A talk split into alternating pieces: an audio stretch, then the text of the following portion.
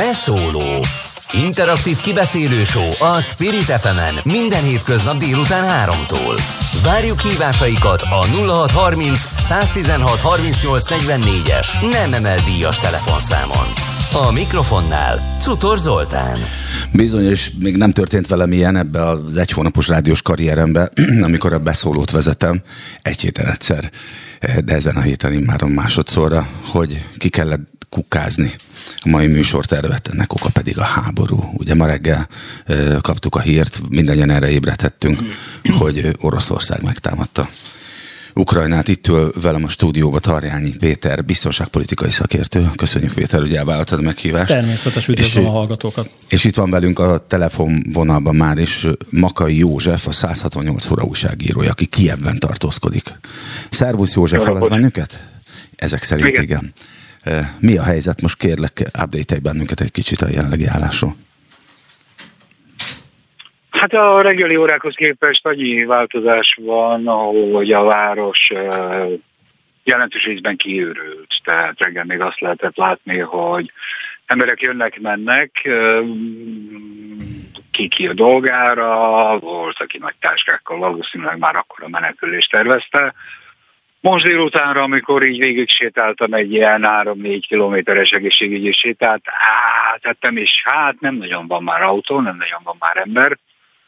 Egy-két ATM előtt még kisebb sorok vannak, de már egyre nehezebb olyan ATM-et találni, ahonnan pénzt lehet felvenni. Hova menekülhetnek ezek az emberek? Hova mennek? Lehet mindenkinek valami kis házitója vidéken? Ha van, akkor mindenkinek valahol ember környékén van, vagy Lengyelországban, vagy Szlovákiában, vagy Magyarországon, mert amennyire látom, nyugodt felé tartanak. Tehát nem is Ukrajnában akarnak maradni. Ó, ez igen. Eléggé komoly lesz a menekült hullám. Igen, ha hallottunk ilyen számokat, hogy Magyarország 600 000 menekült befogadására is fel kell, hogy készüljön. Ez reális, hogy Magyarországra akár 600 000-en is érkezzenek? Természetesen erre majd mások tudnak válaszolni. Én azt tudom elmondani, mit látok Kijevben. Kijevben egyre kevesebb embert látok. És ennek persze egyik ok az is lehet, hogy akinek van egy kis esze, az nem nagyon mászkál az utcán, mert lehet, hogy nem tartja túl egészségesnek. De hát azt tudjuk, tehát, hogy hogy hosszú utána sorokban hagyták el Kijevet nyugat felé az emberek. Ma, amikor elsétáltam az örmény nagykövetség előtt, akkor onnan is, minthogyha pakoltak volna néhányan. Megjelentek, korábban nem volt katona, és nem volt gépkarabélyos katona látható a városban. Hát most vannak különböző, az egyetemeknél különböző pontokon megjelentek. A rendőrség, ugye az itteni nemzeti gárda csendőrség alakulatai is, és gépkarabélyal járőröznek az utcán. Tehát mindenképpen a tegnapihoz képest mondjuk minőségi változás történt, hisz az ország háborúban. Itt a CNN-en azt látjuk közben, bocsáss meg, hogy félbeszakítak, a CNN-t nézzük közben itt a stúdióban is, azt látjuk közben, hogy tömegek vannak, feltételezem, hogy Kijevben metróállomásokon oda menekítik az embereket. Igen. Továbbra is fennáll ez a helyzet? Igen, a metroállomások azok óvóhelyek, és ingyenes ingyenes a belépés, ott, ahogy gyülekeznek az emberek, a 3 metróvonal állomásainak egyikén, másikán, miközben ugye arról jönnek hírek, én ezt még egyelőre nem tudtam ellenőrizhetni, hogy az orosz katonák előse már így 20 kilométerre van a várostól, ami azért elég közel van. Ugye van egy ez azt jelenti, hogy az oroszok tehát konkrétan a szárazföldön is bevonultak, és ennyire megközelítették Kijevet? Hát ugye azt ugye tudjuk, hogy itt a Dnyeper bal partján Belarusz felől belépett egy harckocsi oszlop, és az kérfelé tart, és nagyon közel van, tehát hogyha nem ütköztek ellenállásban, és hát érdekes módon nem nagyon láttuk, vagy hallottuk, hogy... Hát ez a fura, igen, ez azért nagyon furcsa, hogy nem reagáltak rá semmit. Gyorsan haladnak, és állítólag helikopteres deszantok voltak a környéken, tehát Kijev körül néhány ponton, de most, hogy mondjam, ezeket én még nem láttam a saját szememmel, meg nem tudtam egyik helyi forrásból ellenőrizni, mert pillanatnyilag azt próbálom felmérni, hogy egyáltalán a városban mi van és hogy van. A boltok bezártak, nagyon kevés bolt tart nyitva. Egyébként tudnának az emberek valamit vásárolni a boltokban, hogyha mennének, vagy kifosztották már őket? Mert ilyenkor nyilván... Nem, egyáltalán nem, szó se róla. Tegnap este úgy feküdtünk le aludni, hogy azon lehetett gondolkodni, hogy itt akkor vajon egy, vagy két nap, vagy esetleg még három, de hogy innen el lehet indulni, mert itt még hosszú ideig egy ilyen, padhelyzet lesz, ahol az oroszok azt mondják, hogy nem akarnak támadni, de közel vannak, az amerikaiak majd azt mondják, hogy de az oroszok támadni fognak, de ők meg ugye messze vannak. Ehhez képest ma reggel a helyi kollégák telefonhívása ébresztett, és akkorán volt, hogy nyilvánvaló volt, hogy azért hívnak meg kitől táború. A borizoli reptér kifutóját ért a támadás, úgy tudom, tehát azt kiütötték. Moszkva azt mondja, hogy az ukrán légvédelem az megszűnt létezni. Ugye volt van tudomásod arról, hogy civil célpontokat is ért valamilyen találat vagy támadás a hajnal óta? Persze, a reptér a civil célpont mindenképpen. Voltak jelentések arról, és kértek arról, hogy házakat ért támadás, azt nem tudom ellenőrizni, hogy ezek a házak most sérültek-e, és valóban ott vannak-e. Állítólag Harkov külvárosában már közel van, ott vannak az oroszok, ezt megint csak nem tudjuk ellenőrizni. De minden esetre az látszik, hogy... Igen, az előzőleg, amikor említettem, hogy az emberek gyülekeznek a metróállomásokon, az Harkivban volt, és nem is Kijevben, csak... Kijevben is nyitva van, tehát Kijevben is óhelyként szolgál a metró. Hát ugyanolyan rendszerű, mint a budapesti, tehát nagyon mélyen van, és nyilván. Mit gondolsz, ha bezárnak az üzletek, mint ahogy mondod, hogy nem lehet hozzájutni ezek szerint pár óra alatt, nem lehet hozzájutni alapvető fogyasztási cikkekhez sem, hogy mit eredményezhet ez? Vagy felkészült Ukrajna erre, hogy egy esetleges támadás esetén ellássák az embereket alapvető élelmiszerekkel, tisztálkodási szerrel, stb. Ezt én nem tudom megmondani. Ugye onnan ott álltunk meg, hogy látszott ebből bármi, nem, tegnap nem látszott semmiféle felhalmozása semminek. Tehát, hogy ez egy szinte furcsa is volt, hogy itt Ukrajna, mint hogyha nem készülne semmiféle támadásra vagy védekezésre. Tehát, és egyébként nem csak engem lepett meg, gyakorlatilag mindenkit, akivel beszéltem, hát itt diplomaták, mindenféle állítólagos szakértők mondták el a véleményüket arról, hogy ki olyan okból gondolja azt, hogy ebből nem lesz háború, hát lett. Aztán mégis az lett, hogy látod az embereken, vagy akár benned, Józsi, hogy van félelem? Tartasz attól, hogy valami ennél is komolyabb dolog történik, és esetleg a testi épséged is veszélyben van? Hát most erre nem szoktuk mondani. Nyilván azt látom, hogy mindenki aggódik természetesen. Persze. Nyilván mindenki aggódik ebben a helyzetben, mert igazából még nem látjuk, tehát azért a köd és a por még nem ülepedett le. Igen, még túl friss a sok. Ki hol van, azt látom,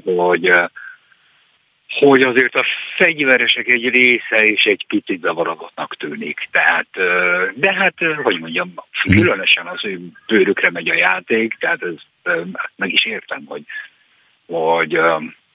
nagyon köszönöm. Köszönöm szépen, hogy beszélhetünk veled. Biztosan jelentkezni fogunk még hamarosan, ha nem én, akkor más valaki rádióból, mert szükségünk van ezekre a hírfrissítésekre. Itt ül velem, és el is köszönök tőled. Köszönöm szépen. Itt ül velem a stúdióban, az elején is mondtam és bemutattam, Tarjányi Péter biztonságpolitikai szakértő. Tényleg igaz ez, hogy a válságot mindig háború követi. Most is annyira látszik, annyira ilyen, már nevetségesen a papírformát igazoltuk ezzel. Volt egy 2 éves válság. Lehet ennek bármi köze egymástól, vagy ez egy véletlen egyben? Én azt gondolom, hogy véletlen. Igazán a történelemben láthattunk ilyet, hogy egy gazdasági válság után valahogyan egy háborús helyzet adódik, de én azt gondolom, hogy itt a feszültség, ami kirobbant, és ami most a háborúhoz vezetett, ez nem 2-3 évben mérhető, hanem adott esetben 2014-től, hogyha nagyon-nagyon szűken vesszük, de egyébként én azt mondanám, miért, mi történt 2014-ben? Hát ugye 2014-ben volt, amikor a Krím-félszigetet annektálta Oroszország és megszállta. Tulajdonképpen azóta Kelet-Ukrajna térségében dörögnek a fegyverek, megközelítőleg 14 000 ember halt meg az elmúlt években. De azt is látnunk kell, mint hogy a beszélgetésünk elején, vagy amikor még nem voltunk így adásban, ugye elkezdtünk beszélgetni arról, hogy mennyire járult Putyin elnök gondolatisága, és egyáltalán az ő képe a volt Szovjetunióról és Oroszországról ehhez az egész válsághoz. Igen, ugye közismert, hogy 20 éve, hogy Putyin romantikusan vonzódik a Szovjetunió ideájához. Azt kell értenünk, és én ezt többször mondtam már, hogy Putyin elnök miközben Oroszországról beszél, a mostani Oroszországról, ő valójában egyébként a Szovjetunióról, tehát a volt Szovjetunióra álmodik. Én is néha azt mondom, és biztos ez nem véletlen. És azt kell megértenünk, hogy ebben a válságban, mint hogy a bejátszásban is az újságíró kollega mondta, nagyon-nagyon sokan abban bíztak, hogy itt a józanész fog győzedelmeskedni, de azt kell, hogy mondjam, hogy az utóbbi évtizedre nagyon-nagyon jellemző. Most egy teljesen más példát mondok a saját életemből. 2016-ban én nyugodtan feküdtem le a Brexit kapcsán, és azt mondtam, hogy én nem tudom elképzelni, hogy a britek arra szavazzanak a népszavazáson, hogy kilépjenek az Európai Unióból, és másnap reggel arra ébredtem, hogy úgy kiléptek, mint a sic.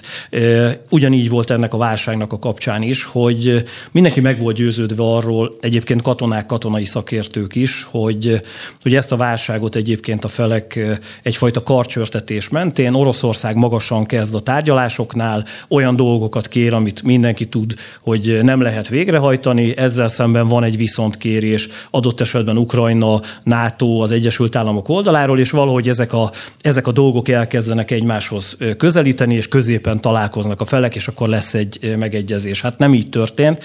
És ugye az egy döbbenetes helyzet, és én azt gondolom, hogy az egyik legveszélyesebb része ennek a mostani válságnak, hogy milyen cinikusan hazudott végig Oroszország ebben a kérdésben.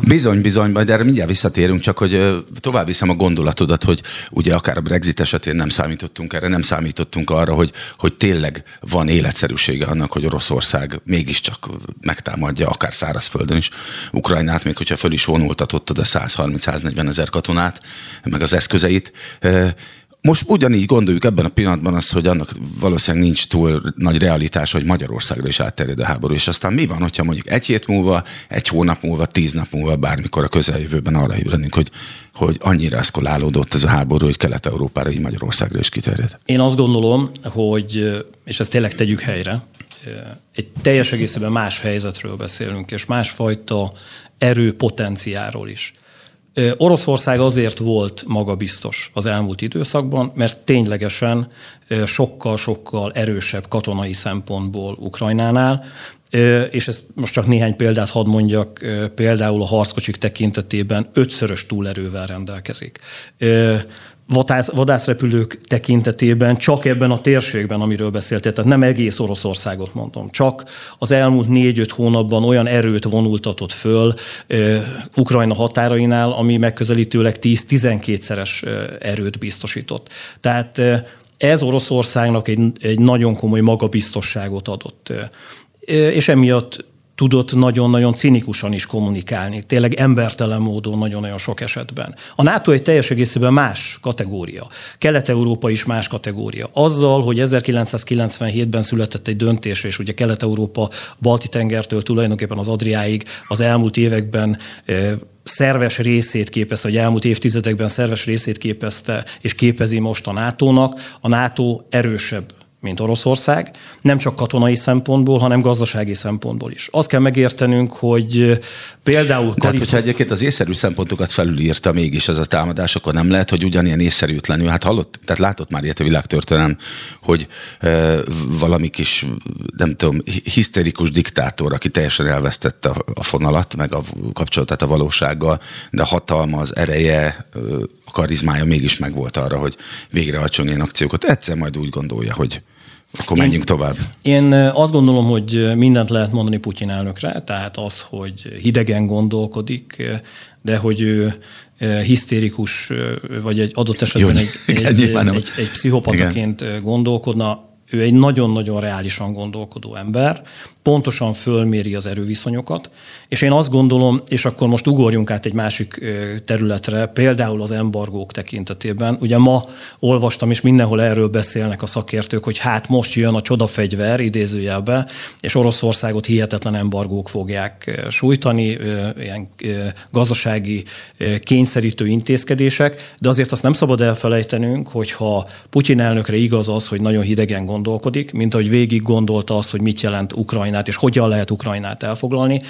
Biztosak lehetünk benne, hogy Oroszországnak van arra is forgatókönyve, hogyha a gazdasági szankciók sújtják, és tulajdonképpen egy embargó alá kerül. Tehát én azt gondolom, hogy Oroszországban az elmúlt hónapokban, az elmúlt években nagyon-nagyon szisztematikusan készültek erre a támadásra, sőt én azt mondanám, hogy nem csak 2014 óta, ugye a biztonságpolitikai szakma, ezt kevesen tudják, most már napvilágot látott egy elemzés, hogy igazán egy doktrinát fogadott el Oroszország 2005-ben, a tekintetben, hogy a térséget hogyan fogja visszaszerezni, tehát a régi Szovjetunió területeit, hogyan fogja ezeket az országokat destabilizálni, és adott esetben hogyan szervezi meg hibrid hadviselésen keresztül, és most már arról kell beszélnünk, hogy nyílt háborún keresztül is. Ez egy gazdasági érzet, vagy érdek lehet? Gazdasági érdek elsősorban, vagy ez valami nemzeti büszkeség következménye? Én azt gondolom, hogy a nemzeti büszkeség a kommunikációs részhez hozzátartozik, tehát nem mondanám azt, hogy ez nem létezik. Azt sem mondanám, hogy gazdasági szempontok ne szerepelnének, de elsősorban Oroszországot nagyon komolyan a biztonságpolitikai szempontjai érdeklik. Oroszország azt szeretné, hogyha ütköző államokon keresztül egyfajta ilyen puffer vonalat tudna létrehozni. Ebben Ukrajna egy fontos terület, egyébként maga ugye a Ukrajna, tehát ugye maga a szó is egyébként bázist, határt jelent, tehát hogy a történelemben valahogyan Ukrajna mindig is egyfajta ilyen ütköző terület volt, nagyon-nagyon sok esetben. Azért az nevetséges volt az elmúlt időszakban, amikor ugye arról beszélt az orosz elnök, hogy Ukrajna tulajdonképpen nem is létezett, és Oroszország hamarabb volt, és ezzel kapcsolatban ugye az amerikaiak kiraktak olyan képeket, hogy Moszkva egy mocsár volt, amikor Kijevben már hatalmas épületek és egy csodálatos város volt. Tehát azért a kommunikációs dolgozik. Én azt gondolom, hogy az, amit mondtál, mind egyben jellemzi az orosz gondolkodást, és erről beszélnünk kell, mert hogy a nyugat elaludt az elmúlt 8 évben. De hát ez az, hogy ráadásul 2005 óta ugye ismert, hogy ez a doktrína létezik, mint ahogy mondod, hogy ennyire önáltatók vagyunk, vagy a 21. századi nyugat-európai civilizáció ennyire önáltató, lehet, hogy figyelmen kívül hagyja ezeket a szempontokat, és azt gondolja, hogy csak nem olyan hülye, hogy még, tehát csak nem lépi meg, amivel nyilvánvalóan fenyeget évek vagy évtizedek óta, hogy lehetünk ilyenek, hogy erre nem készülünk, és hogyha már felkészülés. Hát Oroszország nyilván tudta, meg Putyin nyilván tudta, hogy ők támadni fognak. Hát ő pontosan volt. Tudták. És nyilván nem egy hete tudta, meg valószínűleg nem egy éve, hanem ez nagyon alapos előkészületek előzhették meg ezt az akciót.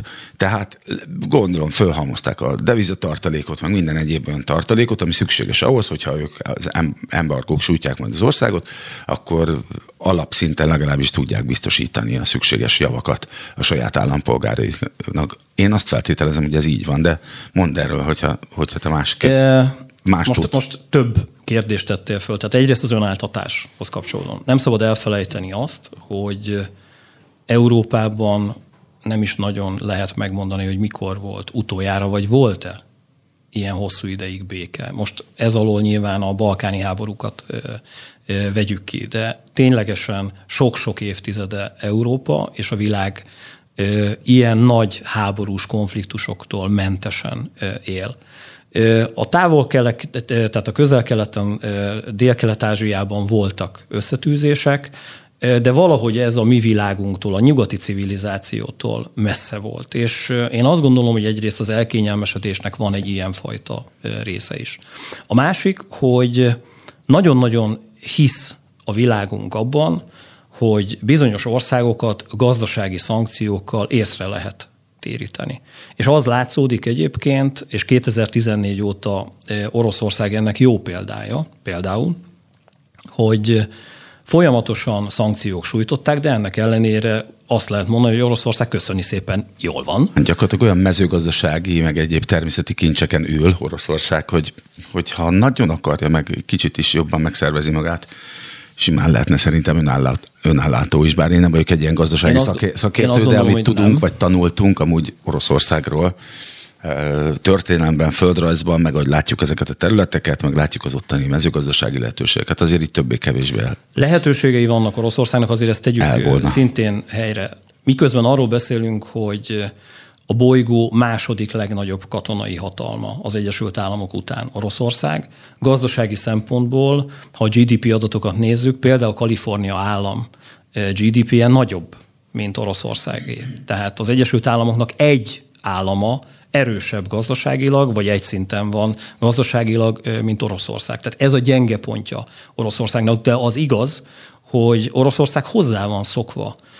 A hidegháború, a második világháború, tehát nagyon komolyan értenek ahhoz, hogy hogyan lehet átvészelni időszakokat, és amit nem szabad elfelejtenünk, és én azt gondolom, hogy ennek a mostani válságnak lehet egyfajta meglepetése ez, hogy Oroszország nagyon komolyan elkezdett együttműködni pont egy ilyenfajta új világrend kialakulása kapcsán Kínával, hogy hogyan tudják azt megoldani, hogy ez a két szuperhatalom úgymond egymás segítve bármilyen fajta gazdasági vagy katonai nyomásnak ellen tudjon állni. És ezért mondom azt ma, amikor fölhívtak a kollégáid hajnalban, és az első interjút így félig álmosan adtam, hogy egy teljesen más világba lépünk. Tehát ugyanez, ez a mai nap, a ma hajnal, 4 óra, egy új világ, ugyanúgy, mint 2001. szeptember 11-én is ezt kellett mondanunk, és pontosan ezért, mert hogy az látszódik, hogy az eddigi világrendünkkel, az eddigi gondolkodásunkkal szembe menő új irányzat jelenik meg, és hát olyan gondolatiság, ideológiák és katonai szervezettség mentén jön össze két szuperhatalom, és gondolkodik közösen a világról, ami Oroszországot és Kínát jelenti. Hát ez tökéletes végszava volt ennek a gyászos fél óránk, amit meg majd folytatunk másfél órán keresztül, és attól tartok, hogy még jó néhány napon keresztül. Tarjányi Péter biztonságpolitikai szakértő a vendégem itt a Beszólóban. Én Czutor Zoltán vagyok. Mindjárt jövünk vissza. Beszóló. Interaktív kibeszélő show a Spirit FM-en minden hétköznap délután 3-tól. Várjuk hívásaikat a 0630 116 38 44-es nem emelt díjas telefonszámon. A mikrofonnál Czutor Zoltán. És itt ül velem már egy fél órája Tarjányi Péter biztonságpolitikai szakértő, ahogyan ígértük, a sajnálatos módon hajnalban kirobbant orosz-ukrán háborúról. Vagyunk kénytelenek beszélni, és hát nagyon-nagyon sok minden van, amit érdemes átrágnunk ahhoz, hogy egy picit is képbe legyünk. Mi a helyzet a fegyverekkel abban a tekintetben? Mondtad, hogy az Egyesült Államok után Oroszország a legerősebb hadsereggel. Hát a második, így van. Igen, viszont az oroszok gyakran állítják magukról, hogy övéké a legfejlettebb, vagy övék a legfejlettebb haditechnika. Ez hogy egyeztethető össze? Ez azért érdekes, amit mondasz, mert... És még ott van ugye Kína is.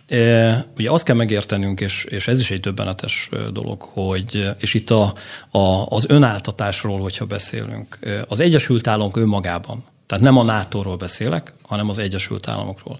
Az Egyesült Államok megközelítőleg 6-700 milliárd dollárt költ évente a védelmi kiadásaira.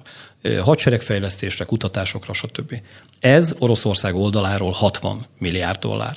Tehát 1/10 költi tulajdonképpen Oroszország, és ennek ellenére azt lehetett látni az elmúlt 10 évben, hogy nagyon-nagyon sok és nagyon komoly fegyverrendszerek tekintetében Oroszország megelőzte az Egyesült Államokat. Például hiperszonikus rakéták tekintetében, amelyek 8-10-szeres hangsebességgel repülnek, és egyébként a NATO rendelkezésre álló légvédelmi rendszereit mind ki tudják kerülni, ki tudják játszani. Hát ez elég nagy veszélyforrás. Ez egy nagyon komoly veszélyforrás, és rengeteg más, tehát a szárazföldi haderő tekintetében, a harckocsik tekintetében, a vadászrepülők tekintetében nagyon komoly fejlesztéseket hajtott végre Oroszország. Ezért van az, hogy a CNN-en is például, és most mondjuk el a hallgatóknak, ugye pont nézzük, itt mellettünk megy fönn a tévében a CNN folyamatosan, ugye azt látjuk, és arról beszélnek az Egyesült Államokból, hogy hihetetlen dinamikus, a villámháború elveit abszolút követő támadási stratégia mentén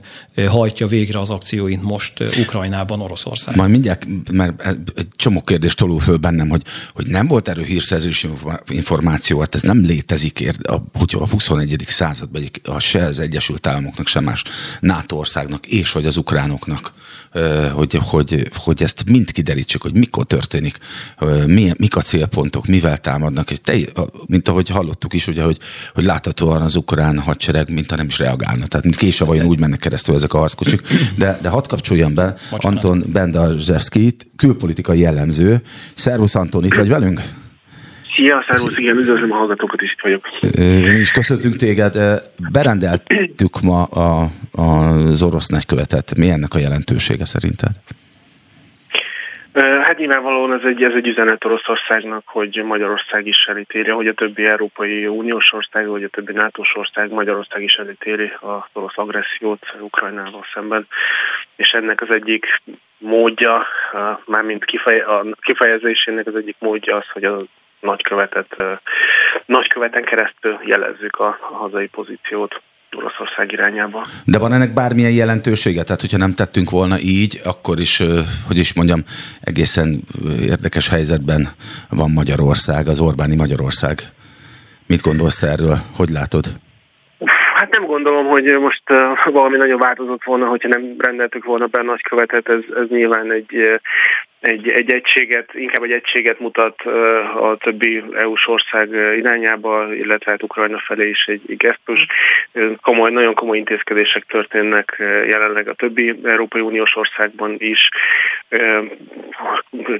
Ez változik nyilván a skála, hogy ki milyen intézkedéseket hoz. Csehországban jelenleg azt tárgyalják, hogy nem adnak ki vízumokat orosz állampolgároknak. Igen, ez egy erősebb akció. Belgiumban is nem csak nem tudom, üzletembereknek vagy döntéshozóknak, hanem a szankciók, az ilyen jellegű szankciók alá akár orosz diákok is ugyanúgy beleesnek. Tehát most minden ország valamilyen módon próbál az egységes szankciós politika mellett valamilyen sajátos jelzést is nyújtani. Az a helyzet, hogy egykori apósomat idézve, és hogy most szépen mondjam úgy, hogy még a 12-es karikába beférjünk, tehát nem lehet egyszerre szerelmeskedni is, és szüzen maradni is. Ez ilyen helyzetekben mindig döntést kell hozni, Magyarországnak is le kell tenni a voksát. Mi most ezzel letettük, vagy még mindig csikicsukzunk? Hogy látod?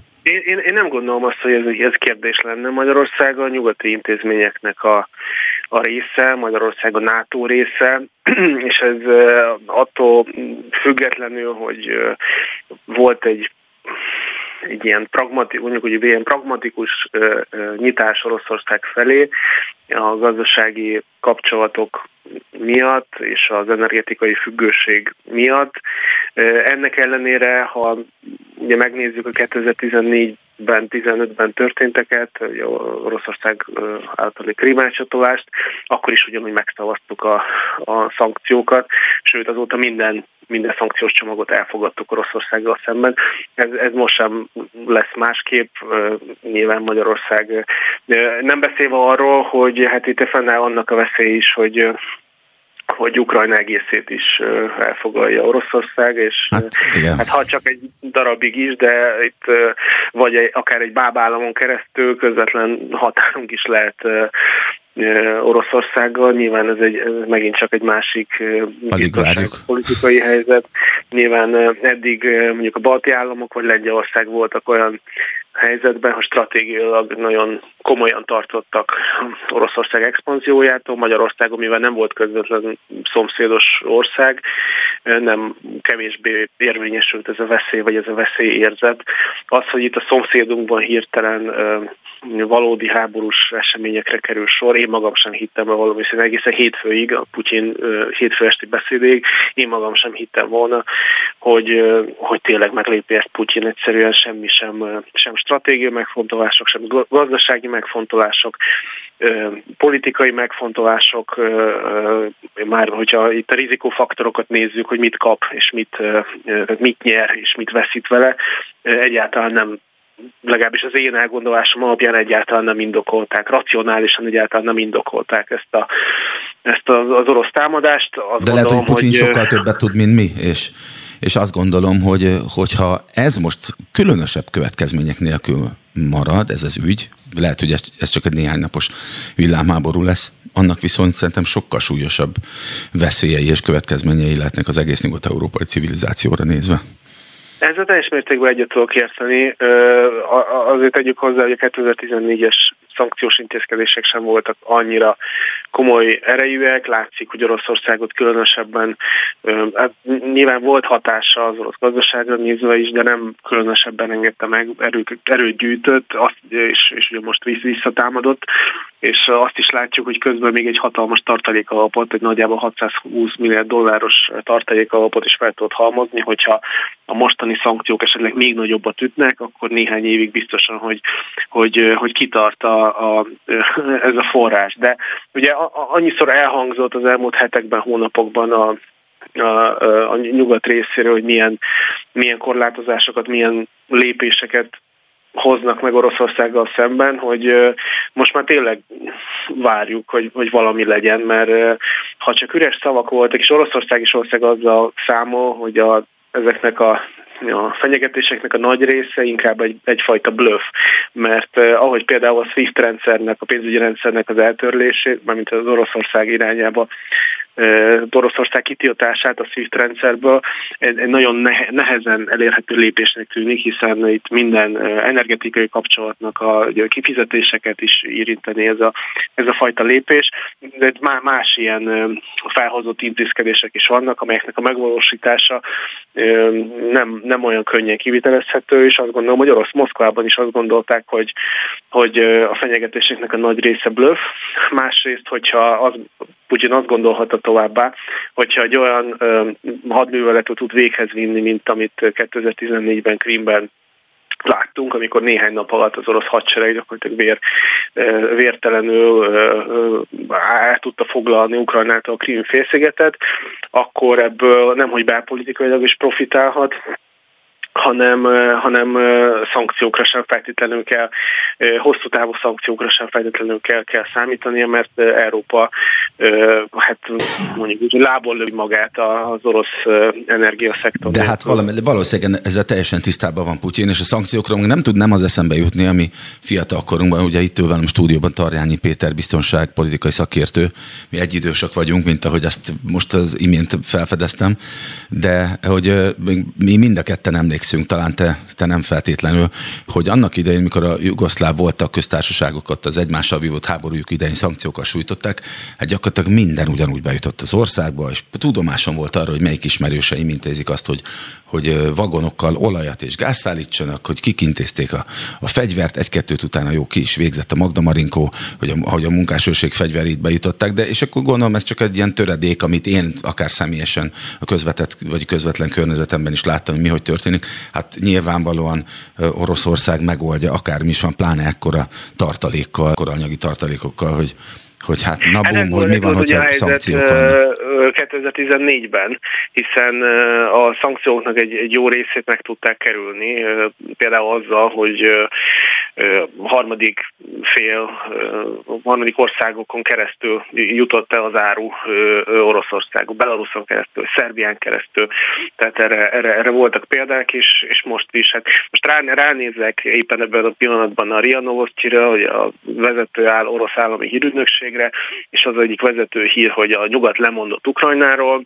Nyilván ezt úgy kell kezelni, hogy orosz információs hadviselésnek a része. Másik hír, hogy Európa beismerte, hogy az orosz gáz nélkül csődbe fog menni, vagy össze fog omlani. Tehát úgy gondolom, hogy ezeket a szankciókra szóló beismeréseket és fölismeréseket Moszkvában is megtették, és igencsak szkeptikusan viszonyulnak az európai lépésekhez, úgyhogy valóban egy nagyon határozott és konzekvens lépéseket kell elfogadni. Az, hogy ugye a DNR-LNR hétfő elismerése után az Európai Unió felvetette, hogy például arról volt, hogy 351 orosz képviselőt szankcionálják az Európai Unióban. Most ezek azok a lépések, amelyek szimbolikusak, de túl nagy hatással azért nem járnak. Biztosan nem, Anton. Putyint annyira nem hatja meg azt, hogy... Ha egy fél percben, ne rúgj, hogy körülbelül fél percünk van még, amíg tudunk veled beszélgetni, bár nyilván eszembe jutott még most egyből 25 másik kérdés. Ha erre lehet fél percben válaszolni, hogy szerinted mi lehet Oroszország célja ezzel az egésszel, akkor tudsz-e válaszolni? Hát lehetséges, most már egyre inkább azt gondolom, hogy a decemberben kinyilvánított orosz célok, itt a NATO korlátozásáról, nyugati kapcsolatokról, stb. Az inkább egyfajta maszkirovka volt, és itt a valódi lényeg Ukrajnán, mindig is Ukrajna volt a valódi cél. Az ukrán vezetésnek a leváltása és Ukrajna egy orosz irányba való megfordítása. Tehát kvázi egy új fehér orosz, vagy egy ilyen fehér Oroszország szerint valami. Olyasmi, így van. A belarusz ilyen szempontból picit kezelhetetlen, mert Lukasenko ugye tovább van hatalomban, mint maga Putyin, és picit Putyin is jobban örülne, hogyha Lukasenkát leváltaná valaki. Biztos, mert most azért volt erre egy törekvés, és úgy tűnt, mintha Putyin mentette volna meg egy picit. De mindegy, ebben most nem akarok belemenni, mert akkor partalanná válik a beszélgetés. Nagyon köszönöm, Anton. De azt gondolom, hogy elsősorban most az a cél, hogy elfoglalják Kijevet, és ezáltal elérjék az ukrán politikai vezetésnek a cserét, a leváltását, és az magával vonna egyrészt Ukrajna politikai kötelezettségeinek az felülvizsgálatát, másrészt pedig olyan hozadéka is lehet, hogy az új, mondjuk ukrán bábkormánya elfogadtatják Krím orosz megszerzését, vagy a Donetszki, Luhanszki területeknek az elvesztését. Ezek abszolút szerintem szerepelnek Putyin céljai között. Nagyon köszönöm, Anton. Anton Benderzewski külpolitikai elemzővel beszélgettünk most egy néhány percig a ma kitört orosz-ukrán háborúról. Szervusz. Itt vagyunk még a stúdióban, Tarjányi Péter biztonságpolitikai szakértő, és a fegyvereknél tartottunk, hogy ugye a második legerősebb haderő, bizonyos tekintetben a legfejlettebb, de hát ott van még Kína is, én valamiért azt gondoltam, hogy vagy Kína az első, vagy esetleg a második. Nem, hát Kína a mostani fejlesztések tekintetében a harmadik. Egyébként az első az Egyesült Államok. Az döbbenetes, és ez is egy teljesen friss hír, és ez is, ha lehet így fogalmazni, egyfajta bajós árnyakat vetített a biztonságpolitika ablaka az elmúlt 3-4 évben, hogy például közös katonai fejlesztéseket jelentett be, például vadászrepülőgépek tervezésében Oroszország és Kína, tehát hogy együtt fejlesztik ezt. Tehát én azt gondolom, hogy itt, hogy a külpolitikai szakértőt hallgattam előbb, bizonyos témákban lehetett látni azt, és én múlt év végén pont a civil pályámban voltam itt az ATV-n, és arról beszélgettünk, hogy mennyire várható így ez az egész támadás, és abban az időszakban, tehát én is nagyon sokáig hittem azt, hogy tárgyalásos megoldás lesz. Te mondtál is, hogy jött, hogy Ukrajna vak. Így van, és ugye ennek kapcsán azt láttuk, hogy valami változik így Ukrajnához kapcsolódóan, és akkor volt az első nagyon-nagyon komoly rossz érzésem, hogy itt katonai megoldás lesz Oroszország részéről. Azt kell látnunk a mostani események kapcsán, és ahogy beszélgettünk erről, a világháború stratégiát hajtja végre Oroszország, és ennek az egyik legfontosabb lépése volt, és kérdezted azt, hogy lehet az, hogy a ma világában el lehet rejteni egy hadműveletet. Igazán abban van egy kicsit zavar, és most ezt ne vedd rossz néven, hogy ezt mondom, hogy abszolút civilként gondolkozom. Hát, mert abszolút civilis mert hogy az vagy, igen, így igen, van, igen. Hogy a fejekben egy meglepetésszerű támadás és egy elrejtés adott esetben napokról szól. Itt azt kellett az orosz haderőnek összehoznia az elektronikus hadviselés eszközeivel, rejtett kommunikációval, hogy néhány órán keresztül ne lehessen felfedezni, hogy igazán ezek a katonai lépések ott vannak már a határon, hogy fölkészültek arra, hogy pillanatok alatt Ukrajnát úgy támadják meg, mint ahogy láthattuk, ugye tulajdonképpen az első 4-5 órában a földön, tehát a repülőtereken megsemmisítették az ukrán légierő nagy részét, néhány óra alatt, 3-5 óra alatt Odesszában az ukrán hadiflotta nagyon-nagyon komoly részét sikeresen megsemmisítette Oroszország, és tulajdonképpen ez úgy működött, hogy támadva ezeket a vezetési pontokat, telekommunikációs pontokat, a hibrid hadviselés előkészített tevékenységén keresztül, ugye informatikai hadviselésén keresztül, az, amit fogalmaztán tényleg így van, hogy Ukrajna az első órákban megvakult Oroszország hadi lépései. Ja, tehát kapcsán. Ilyen értelemben, hogy gyakorlatilag az oroszok vakították meg őket. Itt van velünk telefonon Holoda Attila, energetikai szakértő. Szervusz Attila! Szervusztok, hallgatom a beszélgetéseteket. Igen, elég érdekes. Ha van kérdésed, kérlek azt is tedd föl, de nekem is van. Mit jelent ez most ebben a pillanatban és a közeljövőnkben energetikai szempontból, akár Magyarország, akár Európai Unió tekintetében? Ez a helyzet. Tulajdonképpen a mostani pillanatban semmit nem jelent. Ugye nem véletlen, hogy már tegnap előtt délután Putyin azzal, amikor elkezdték ugye lebegtetni, hogy lesz, nem lesz, mégiscsak lesz támadás, akkor azért gyorsan bejelentette, hogy zavartalanok az európai földgázszállítmányok. Nyilvánvaló, hogy tekintettel arra, hogy a pénzt egyelőre még innen kapja, és a pénzcsapok nincsenek még elzárva. Milyen abszurd ez is, de hát mindegy. Milyen abszurd ez is, hogy Európa továbbra is a gázellátásának 40%-át azt Oroszországból kapja, attól az Oroszországtól, aki ellen különféle szankciókat vezetett be. Ezt kivételesen nem. Én most leellenőriztem, hogy állunk például földgáz ellátás tekintetében, és teljesen ugyanolyan mértékben érkezik az orosz gáz, csak most éppen nem Ukrajna felől, mert ugye onnan már egy ideje megszűnt az áramlás, hanem a hágvezetéken Ausztria felől, illetve délről az új vezetéken Kiskudorosban mellett Szerbiából. Tehát gyakorlatilag, ha csak ezt a térképet nézném, vagy csak ezt az ábrát, azt gondolnám, hogy semmi nem történt. Mennyi a tartalékunk, hogyha esetleg ezek elapadnak, ezek a források? Hát a tartalék az most már egy sokkal érdekesebb kérdés. Ugye éppen a recsicsökkentés vívmányainak megőrzése miatt, amiből nagyon hamar kiderül, hogy természetesen nem kapjuk sokkal olcsóbban a gázt Oroszországtól, mint bárki más kapna Európában. Hiába mondta a Putyin az 5. árat, ez természetesen valami vagy tudatos zavar volt, vagy valaki rossz számot mondott neki. Belaruszia az 5. áron kapja, mi soha nem kaptuk tőlük ilyen olcsón. Ezzel együtt, hogy megőrizzik úgymond a rezsicsökkentés vívmányait, és ne legyen olyan nagy vesztesége a magyar villamosműveknek, ugye, amelyik beszerzi ezt a földgázt, és most jelenleg sokkal drágábban szerzi be, mint amelyik itthon el kell, hogy adjon. Ezért a hazai földgáztárolók készletéből ment ki a nagyobb mennyiség a fogyasztásra. Ez azzal járt, hogy miközben ennek a téli időszaknak úgy futottunk neki, hogy nagyjából olyan 80%-os feltöltöttsége volt a tárolóknak, most 11,5%. Ez időben mit jelent? Mennyi időre elégséges ez, hogyha esetleg megáll a szállítás? Hogyha megáll a szállítás, ez persze egy nagyon érdekes kérdés, mert ha megáll a szállítás, akkor be lehet kapcsolni nem csak a kereskedelmi tárolókat, hanem az úgynevezett stratégiai tárolónkat, amit 2009-ben hoztunk létre Magyarországon, tehát és abban azért egy nagyobb mennyiség van, tehát abban még azért több mint 1 milliárd köbméter földgáz van. Ez azt jelenti, hogy mi most ebben a mostani hidegebb időszakban, de azért már megyünk ki a télből, olyan 48-52 millió köbmétert használunk el naponta, de hogyha csak önmagában a tárolói kapacitást nézném, amit az előbb említettem, az olyan 501 néhány millió köbméter, tehát az durván 10 napra elég, és akkor onnan kifújt.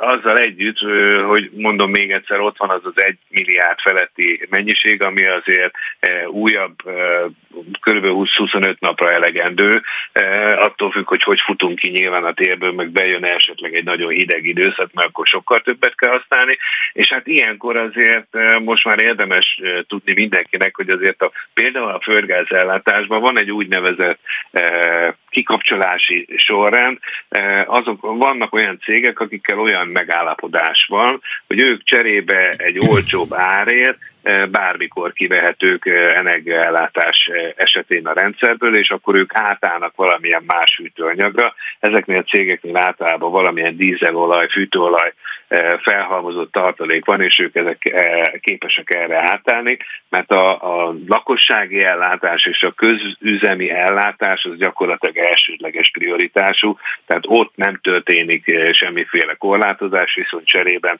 elérhet bizonyos iparvállalatokat. Hát az a kérdés, hogy ez a fajta felkészülés, ez elégséges-e, pláne úgy, hogy tudhattuk, hogy ez a helyzet azért be fog következni, még ha napra pontosan nem is, de azért sejthettük, vagy akik erről akár a tartalékképzésről döntést hoznak, vagy az utóbbi években döntést kellett, hogy hozzanak, biztos, hogy képben kellene, hogy legyenek egy ilyesféle veszélye kapcsolatban. Biztos, hogy képben voltak rajta, ugye ilyenkor van az, amikor a politikai szándék felülírja például ezt a fajta felelősségtudatot. Ugye én magam is erről posztoltam tegnap a Facebookon, amikor azt írtam le, hogy tegnap előtt, hogy bizony ez már ismert volt ez a feszültség. Az, hogy lesz ebből háború, vagy nem lesz, ettől függetlenül egy felelősen gondolkodó gazdaság ilyenkor nem csinál más, mint beszerzi máshonnan a gázt, akár egy picit drágábban is, és elkezdi feltölteni a földgáztárolókat, hiszen a tárolók között vannak olyanok, amelyek viszonylag gyorsan visszafordíthatók, tehát ez a kitermelési, besajtolási ciklus ez nem olyan egyszerűen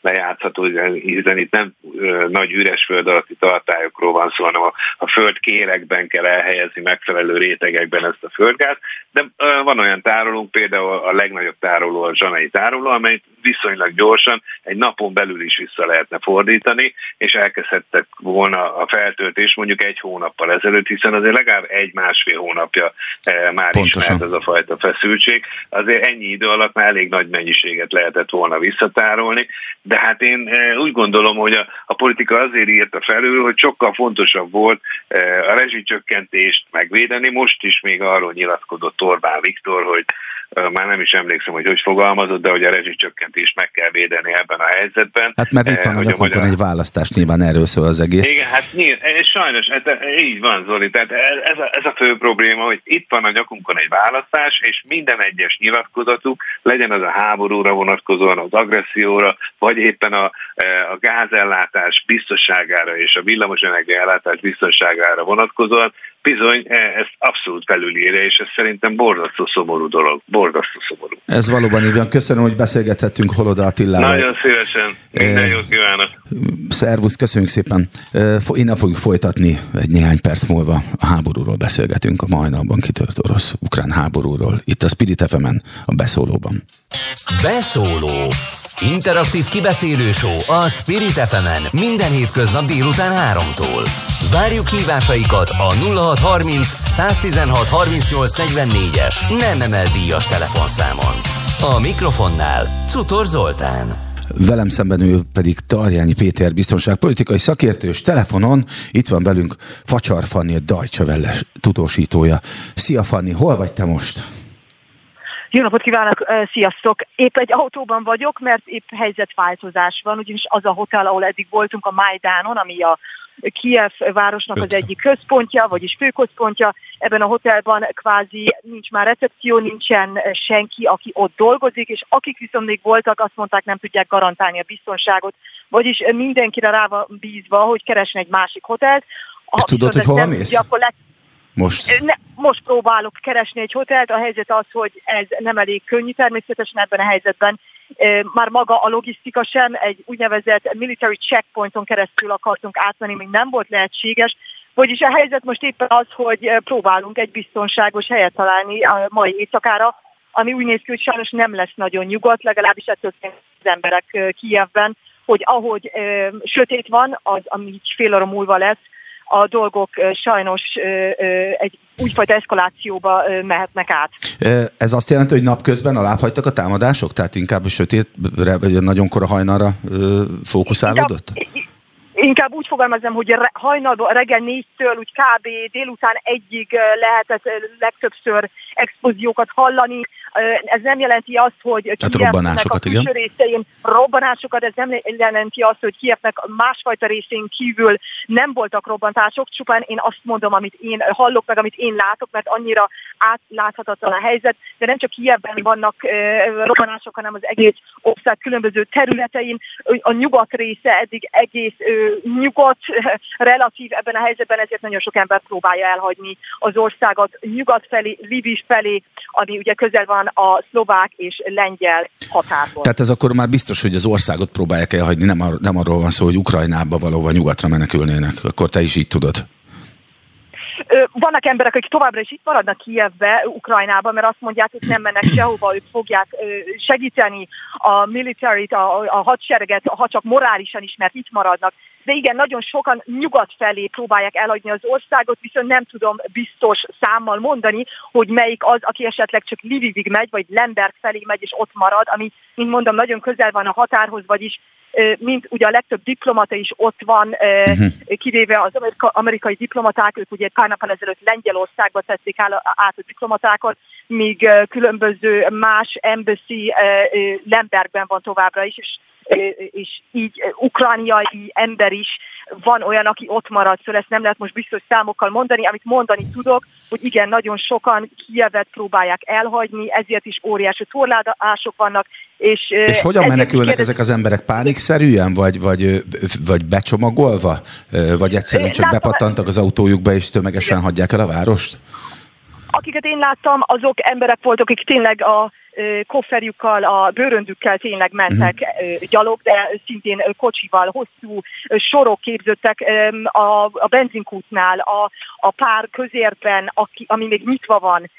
Az emberek, hogy mondjam, ez nem egy olyan fajta pánik, hogy most az emberek szinte futnak előre, vagy gyorsan vezetnek, vagy bármi ilyesmi, mert hogyha belenézünk, 8 éve háború van végül is Ukrajna és a pro-Russian separatist, vagy a Donbass regió között, vagyis az emberek valahol fel voltak erre készülve, de arra nem igazán, őszintén szólva, ez meglepte őket, hogy tényleg ilyen hamar, ma reggel a főváros is egy ilyenfajta nyomás alá fog kerülni.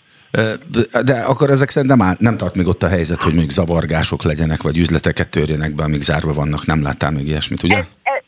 Ez nincsen, nagyon sok rendőr, nagyon sok military van mindenhol a városban. Ez azt is jelenti, hogy egy úgyfajta hadseregi jog kvázi lépett hatályba, ami azt jelenti, hogy az emberek maradjanak otthon. Tényleg az menjen ki az utcára, akinek igazán muszáj, és ez nem látom semmi a fajta. Törekvést. Igen. Nyilván ez a helyzet sokkal kevésbé vicces, nem mint hogyha másik olyan nagyon vicces lett volna. Nagyon köszönjük, még majd biztos fogunk keresni, vagy valaki fog a rádióból keresni, hogy update-elj bennünket. Köszönjük szépen Facsar Fanninak, a Deutsche Welle tudósítójának, aki Kijevben tartózkodik most, és kívánom, hogy biztonságban tér majd haza, vagy tudj tudósítani, és hogy legyen szállásod ma éjszakára is, vagy biztonságos meleg helyen. Köszönjük szépen! Itt van velem a stúdióban Tarjányi Péter, aki egészen 5 óráig a társam lesz, abban, hogy beszéljünk a háborúról. Ugye sok kérdés fölmerült ebbe a bő órába, amióta itt ülünk. Az egyik az embargó súlya, hogy az előbb Anton Benderzewski, külpolitikai elemző szerint az oroszoknak nagyon nincs tartanivalójuk az embargótól. Mintha te ezt máshogy látnád, vagy láttad volna akkor, amikor erről beszéltünk. Én azt gondolom, hogy ez úgy precíz, hogy nyilvánvalóan az Egyesült Államok, a NATO és az Európai Unió folyamatosan monitorozta azt 2014-től kezdődően, hogy mennyire voltak eredményesek az eddigi szankciók. És egyébként hallgatólagosan, tehát amiről a szakértő úr is beszélt, hogy harmadik országon keresztül például Oroszország hozzájutott technológiákhoz és az embargós eszközökhöz.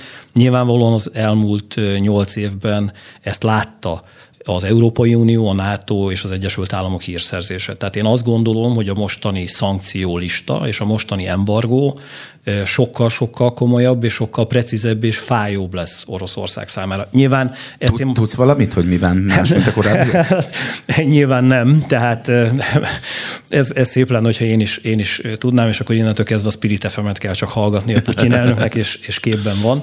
Tehát nyilván nem, de azt igen, hogy nagyon komoly kritikák fogalmazódtak meg, különösen az utóbbi 2-3 évben. Az Egyesült Államok és az Európai Unió tekintetében a biztonságpolitikai szakma oldaláról, hogy bizonyos részei, most nagyon sarkosan fogalmazok, szinte nevetségesek voltak ennek az embargónak, és hogy ténylegesen ez alapján egy olyan fajta pszichés helyzet alakult ki az orosz felső vezetésben és Putyin elnök fejében, és hogy tulajdonképpen bármit megtehetnek, mert hogy igazán a fogatlan oroszlán esete az Európai Unió és a NATO, és én azt gondolom, hogy azért ezzel tisztában van most már a nyugati civilizáció, a nyugati társadalmak, és azért egy embert ne felejtsünk el, aki hihetetlen módon együtt muzsikált ebben az elalvásos történetben, őt Donald Trumpnak hívják, aki még 2 nappal ezelőtt is, hogyha visszaemlékszel, vagy nem tudom, hogy mennyire láttad ugye a Twitter bejegyzését, hogy zseniálisnak mondta Putyin elnök megállapodását, és azt, hogy kikiáltotta, vagy a kikiáltott szakadárköztársaságokhoz kapcsolatban, hogy milyen jól lépett, és valami hasonlót kéne az Egyesült Államok déli határainál is tenni, mint amit egyébként az orosz elnök. Tehát ma már nyilvánvalóan arról posztolt ő is, hogy elítéli ezt a fajta inváziót, és az ő elnöksége alatt egyébként ez nem történt volna meg. Én annyit szeretnék ezzel kapcsolatban csak mondani, hogy az, hogy ilyen módon Oroszország ki tudta játszani az embargót az utóbbi években. Én azt gondolom, hogy az ő politikai hozzáállásának oroszlán része van ebben. Mármint Trump politikai hozzáállásának. Így van. Érdekes, mert nagyon úgy tűnik maga az időzítés is, mint hogyha bizonyos államokkal határozottan egyeztetett volna titokban Putyin. Hát mondjuk az, hogy Kínával egyeztetett. Ez biztos. Az 100%. Az, hogy teljesen véletlenül éppen befejeződött a téli olimpia, és akkor kezdődött el az akció, ez sem véletlen. De erre mit kapott is volna felkéréstől? Ugye? Azt nem tudom, hogy ez mennyire esik egybe, mennyire tudatos vagy véletlen, de az biztos, hogy nagyon komoly együttműködés van a 2 szuperhatalom között. Ha megnézzük a mai nyilatkozatát Kínának, amiben tulajdonképpen mindenkit nyugalomra intett, tehát ez volt az első. Igen, ez a nesze semmi fognak. Igen, a második pedig azt hangsúlyozta, hogy egyébként az, amit Oroszország tesz, ahhoz Oroszországnak joga van, mert hogy Oroszország az érdekeit, ha érvényesíteni kívánja, akkor ám tegye. Ez azért egy nagyon-nagyon markáns kiállás valahol, még ha nem is olyan nyílt, de akkor is markáns kiállás Oroszország mellett Kína oldaláról. Én ezért mondom azt, és tényleg az előző gondolatmenetet befejezve, hogy kicsit a gazdasági elit, a katonai elit, és én azt gondolom, hogy a nyugati társadalmak most tényleg a szemüket úgymond azokra a döntéshozókra vetik, akik az elkövetkező órákban valamilyen szempontból bizonyítania kell azt, hogy ténylegesen Oroszországot most súlyos gazdasági csapások fogják érni. Ha ez súlytalan lesz, tehát azt fogjuk látni, és mondjuk 2 nap múlva leülünk beszélgetni, és megint te vezeted a műsort a héten, akkor adott esetben harmadjára is, és azt arról ki fogunk, tudja ebben a háborús helyzetben bármi megtörténhet, és azt fogjuk, és arról fogunk beszélgetni, hogy egyébként súlytalan lépéseket hozott az EU, akkor én azt gondolom, hogy ez egy nagyon-nagyon súlyos és egyfajta tényleges magárahagyása ebben az esetben Ukrajnának. De én nagyon-nagyon remélem, hogy nem ezt fogjuk látni, és nagyon remélem, hogy az elmúlt 8 évből egyébként az Európai Unió és az Egyesült Államok tanult Oroszország tekintetében. Hát ámen. Én remélem, hogy valami ilyesmi lesz, meg nyilván azt remélem leginkább, hogy ez nem eszkalálódik ez a dolog. Itt a kollégáim közben jelzik, hogy a hírportálok az utóbbi néhány percben meg erről írnak már, hogy az ukrán hadsereg súlyos veszteségeket okoz az oroszoknak. Sok az áldozat. Az előbbi tudósításokból, kijevi, ugye már 2 Kijevben is helyszínen lévő tudósítóval beszéltünk, ők pedig arról beszéltek, hogy ők akkor még ott legalábbis fél órával, 1 órával ezelőtt úgy tudták, hogy az oroszok mint kés a vajban úgy haladnak Kijev felé. 3 irányból történik támadás, és amint itt láthatunk például a CNN térképén is többször, ugye Kijev Belorussziához hihetetlenül közel fekszik, és nagyon közel fekszik a határhoz, tehát tulajdonképpen az a 3 irányú támadás, ami Belorusszia irányából, a kelet-ukrajnai részből, illetve a Krím-félsziget oldaláról indult Ukrajna ellen, tehát Oroszország oldaláról. A két irányban van hihetetlen, nagyon komoly ellenállás, ez ugye a Donbassi régió, illetve a Krím-félszigethez kapcsolódóan. Nyilvánvalóan egyébként az ukrán hadsereg egyfajta kockázatanalízis mentén ezeket a térségeket tartotta nagyon-nagyon fontosnak, hogy fogni tudják, és ne felejtsük el azt, hogy például Harkov, vagy Harkiv, oroszul Harkov, ugye ukránul Harkiv, az ukrán fegyvergyártás központja, tehát hogy ilyen szempontból most, bocsánat, hogy ilyen sarkosan fogalmazok, és lehet, hogy a hallgatók furcsának fogják tartani, de Kijév egy háborús helyzetben a fegyvergyártás szempontjából lehet, hogy kevésbé fontos, mint adott esetben Harkov, ami a fegyvergyártás központja. Én azt gondolom, hogy az egy kritikus helyzet, hogy tényleg Kijévben mi történik.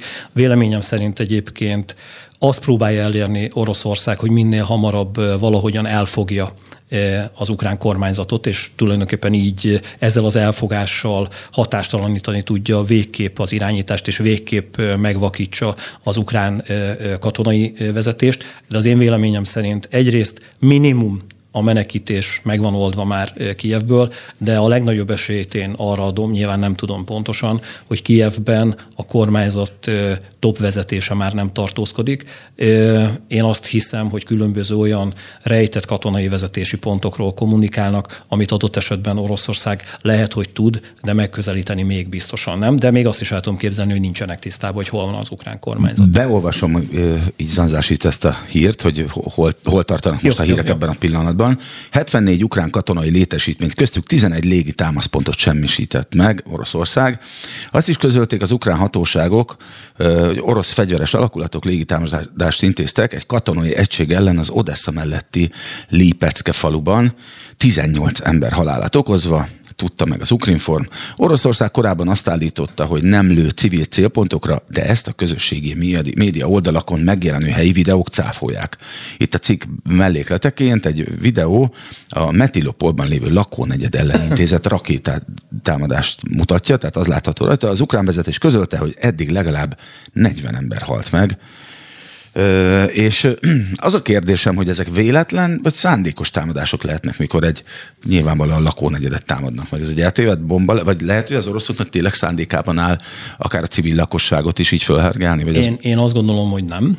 Azt meg kell értenünk, hogy olyan mennyiségű haditechnikát vett be Oroszország, és hiába beszélünk precíziós fegyverekről, hogy elkerülhetetlen az ilyenfajta csapás. Én azt gondolom egyébként, hogy ezek a számok eléggé csekély, és most megint csak borzasztó, amit mondok, tehát nyilván egy ember halála is szörnyű. De én azt gondolom, hogy ennél jóval-jóval több áldozat van mindkét oldalon, és azt kell megértenünk, hogy Oroszország most olyan szempontból lépéselőnyben van, és ezt próbálja az elkövetkező órákban kihasználni, hogy a reggeli váratlan támadással és azzal, hogy elérték, hogy Ukrajna légiereje és katonai flottája megsemmisült, próbálnak az ország belseje felé eljutni, és ilyenkor egyébként kétfajta megoldás van, és ezt a két dolgot alkalmazza most az ukrán hadsereg. Egyrészt folyamatosan lassítani próbálja, nyilván harcolva az orosz betörő erőket, és eközben információkat gyűjteni róluk, és mélységben, tehát távolabb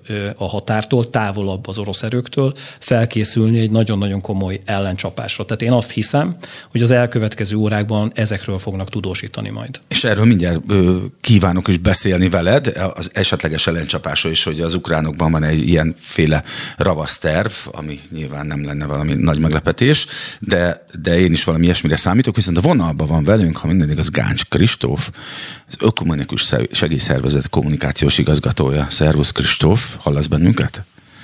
Szia, igen, hallak. Mi a helyzet most ilyen segélyezési szempontból, akár ma menekültek tekintetében, akár sérültek, vagy egyéb tekintetben? Van-e nektek most dolgotok ott ebben a pillanatban? Az Ökumenikus Segélyszervezet közel 2,5 évtizede van jelen Ukrajnában.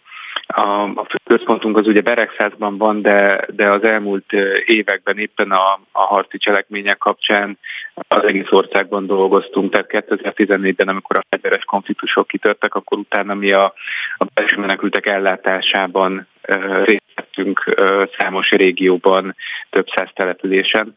Így a segélyszervezet mondhatni egy elég egyedülálló beágyazottsággal rendelkezik Ukrajnában.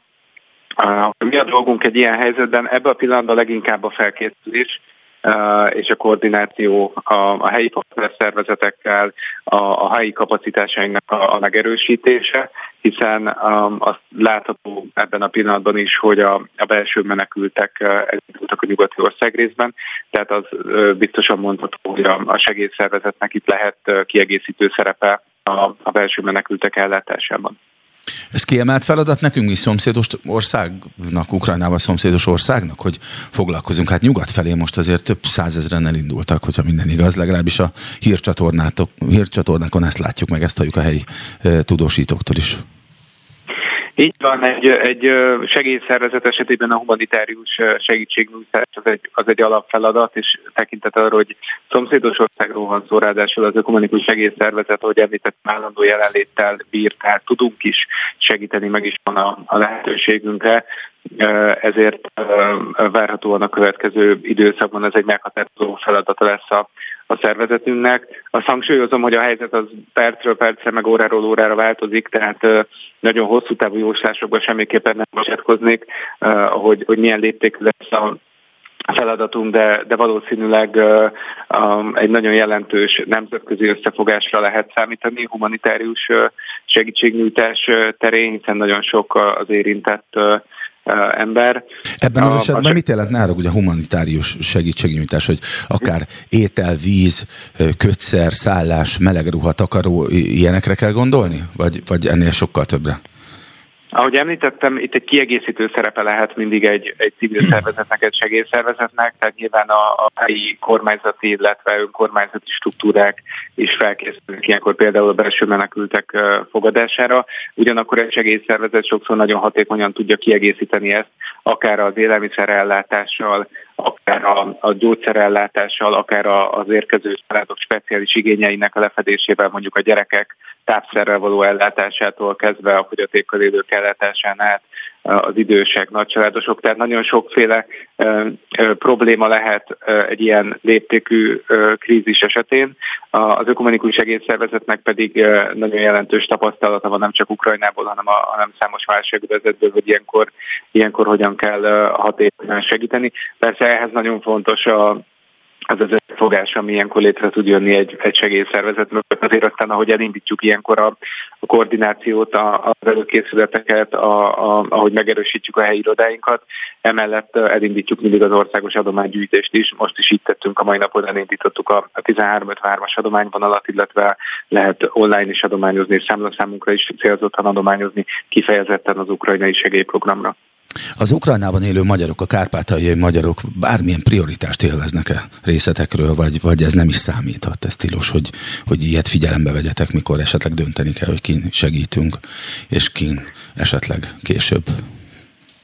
Itt ketté választanám a humanitárius segítségnyújtást és talán a kárpátaljai helyzetet egy picit, mert ugye a segélyszervezet, amikor egy humanitárius helyzet van, akkor nyilván nem tesz különbséget bajba jutott között, ott a belső menekültek között. Ugyanakkor a segélyszervezetnek van egy fokozott felelőssége és feladata a határon túli magyarság körében, ezért is vagyunk jelen 1998 óta Kárpátalján egy állandó képviselettel, és azt láttuk a korábbi fegyveres konfliktus esetében is, és ez most biztos, hogy fokozottan így lett, hiszen egy sokkal kiterjedtebb konfliktusról van szó, hogy a helyi családokat akár közép, akár hosszú távon, de lehet, hogy már rövid távon is, szociális értelemben is érinteni fogja ez a válság, tehát nekünk túl az azonnali segítségnyújtáson, mondjuk a belső menekültek elhelyezésében vállalt szerep, vagy az ő támogatásukon túl, arra is kell majd figyelnünk hosszú távon, hogy hogyan tudjuk támogatni a nehéz helyzetbe jutó helyi jellemzően egyébként magyar családokat. Arról van tudomásunk, hogy korábban az ukrán nagykövet kért tőlünk sátrakat, lőszert, mobil kórházat, mi küldtünk 120 lélegeztetőgépet. Ilyenkor a határon vannak felállítva ezek a sátrak, vagy ezek az állomások, vagy hogy kell elképzelni? Tehát amikor érkeznek a menekültek, ti hol fogadjátok őket? A belső menekültek esetében ilyenkor, ahogy említettem, akár kormányzati, akár önkormányzati hatáskörben kialakítatnak olyan fogadókapacitásokat, amelyek nagyobb számban tudnak fogadni embereket. Emellett egy országon belüli mozgásnál nagyon sok esetben akár családi, akár ismerősi körben is elhelyezkednek a menekülők, de természetesen nagyobb számnál létre kell hozni nagyobb beszállásolási kapacitást is. Ahogy említettem, a segélyszervezetben részt tud vállalni, akár kiegészítő szerepben mondjuk az élelmiszer ellátásban. Nagyon konkrét, nagyon hosszú távú mondatokat azért nem tudok mondani, mert hogy ezek most kialakulóban vannak. Ami ilyenkor nagyon fontos, hogy megvannak azok a struktúráink, megvannak azok a kapcsolataink, hogy folyamatosan tudjunk egyeztetni a helyi szervekkel, és ahol tudunk, ott, ahol leghatékonyabban tudunk bekapcsolódni, ott segítsünk, és úgy segítsünk.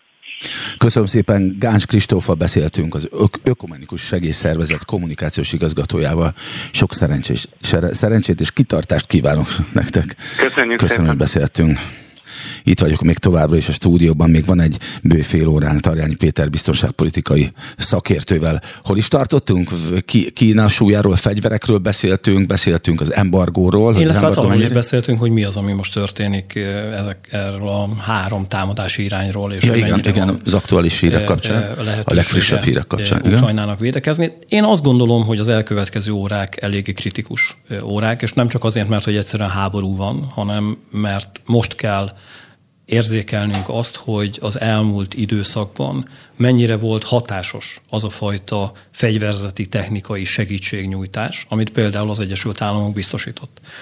Ezt azért megint úgy helyre tenném, mert hogy itthon is... És ne felejtsd, amit akartál mondani, pont ezt erre akarok rákérdezni, hogy arra van esély, hogy Ukrajna esetleg most ezekkel a segítségekkel egyetemben, vagy ennek a felhasználásával meglepi az oroszokat?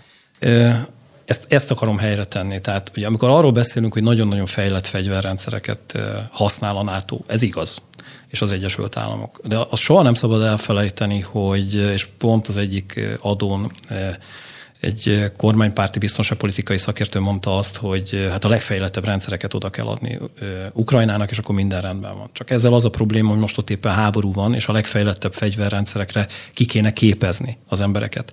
Tehát például egy fejlett légvédelmi rendszer kiképzéséhez adott esetben hónapokra van szükség. Most, és egyébként az Egyesült Államok részéről ezért voltak ilyen páncéltörő fegyverek. Tehát elsősorban a gyalogsági harchoz alkalmas.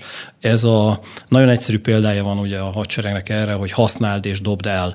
Tehát magyarán egyszer használatos eszközök, amivel le lehet küzdeni egy ellenfelet, és utána azt el lehet dobni. Ezeket hihetetlen egyszerűre készítik. De miket látunk is általában ilyen terroristának nevezett harcosoknál, akár egy ilyen váról indítható bármi, akár légijármű ellen, vagy tankok ellen. Nem vagy te annyira civil, ahogy látom. Tehát... De azért igen. Tudok úgy csinálni, mint a nem. Oké, tehát hogy ilyen szempontból ezekre az eszközökre fókuszált az elmúlt fél évben, háromnegyed évben egyrészt a NATO is és az Egyesült Államok. És egyébként ezekkel az eszközökkel nem stratégiai szinten, hanem helyi szinten, és ez nagyon-nagyon fontos azért egy ellenállás megmutatása, felmutatása esetén. A te szavaiddal élve, ha nem is meglepni, de nagyon keményen visszavágni az orosz erőknek. Ha ez nem történik meg, tehát hogyha ezt látjuk az elkövetkező órákban, vagy az elkövetkező napokban, megint csak a te szavaiddal élve, hogy egyfajta kés a vajon effektus mentén az orosz hadsereg dinamikusan halad előre, nyilván vannak veszteségei, de egyébként megy előre, akkor azt kell, hogy mondjam, hogy itt valami az ukrán haderő felkészítése kapcsán félrement, de erre azért nem nyilatkoznék, mert tényleg az elkövetkező órákban, 10 órákban fog ez kiderülni. És még az is lehetséges egyébként? El kell, hogy engedjük most ezt a fél órát, mindjárt jövünk, de alig bírok magammal, tükkönülök és cserepekben vagyunk, de még van egy fél óránk, és folytatjuk itt a Beszólóban. Beszóló. Interaktív kibeszélő show a Spirit FM-en minden hétköznap délután 3-tól. Várjuk hívásaikat a 0630 116 38 44-es nem emelt díjas telefonszámon. A mikrofonnál Czutor Zoltán.